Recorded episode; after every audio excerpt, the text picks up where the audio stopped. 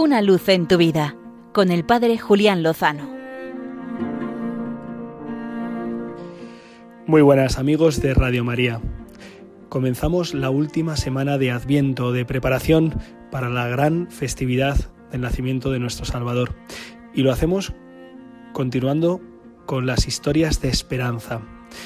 He tenido la dicha, el privilegio de poder conocer de primera mano algunas historias verdaderamente esperanzadoras. Desde una buena amiga que ha tenido que esperar muchos años hasta conocer a la persona adecuada para descubrir y vivir su vocación matrimonial. También he podido ver en vivo y en directo pues como un familiar más o menos lejano después de una vida muy alejada de Dios y, y también muy poco afín a la Iglesia, pues en el último momento de su vida se habría a recibir el abrazo de la misericordia y del perdón. Pero quiero compartir una historia quizá más impactante, y es que he tenido conocimiento de lo que sucedió en enero de 1949, justo después de tener lugar el primer cursillo de cristiandad de la historia. Sucedió en Mallorca. Dos jóvenes habían sido condenados a muerte, a morir por la terrible práctica del garrote vil. Habían cometido gravísimos crímenes.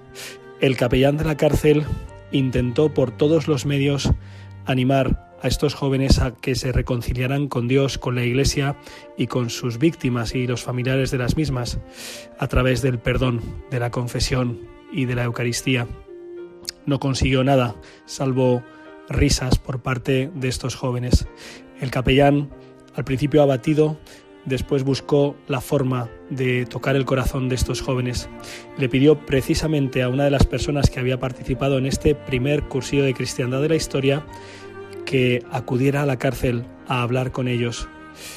Este joven pidió oraciones y sacrificios, pidió intercesión, pidió palanca a sus amigos y conocidos, a la comunidad creyente, para que fuera con el respaldo de la gracia a hablar con estos jóvenes que estaban en el umbral de la muerte. Les dijo que se iban a encontrar cara a cara con Dios, que por favor se dejaran reconciliar con Él. El milagro esperanzador consistió en que después de unas horas de conversación, estos jóvenes accedieron a recibir la gracia sacramental. Escribieron cartas a los familiares de sus víctimas y también a sus propias madres pidiéndoles perdón y diciéndoles que habían encontrado la gracia, la luz, el perdón y la misericordia. Murieron con la gracia sacramental, agarrados a la cruz ante el encuentro definitivo con su Creador. Sigamos caminando en esperanza. Estamos convencidos de que el Señor vendrá a realizar lo que nos ha prometido que estos últimos días de Adviento nos preparen el corazón para la gran festividad que estamos a punto de celebrar, sabiendo que con el Señor seguro lo mejor está por llegar. Una luz en tu vida con el Padre Julián Lozano.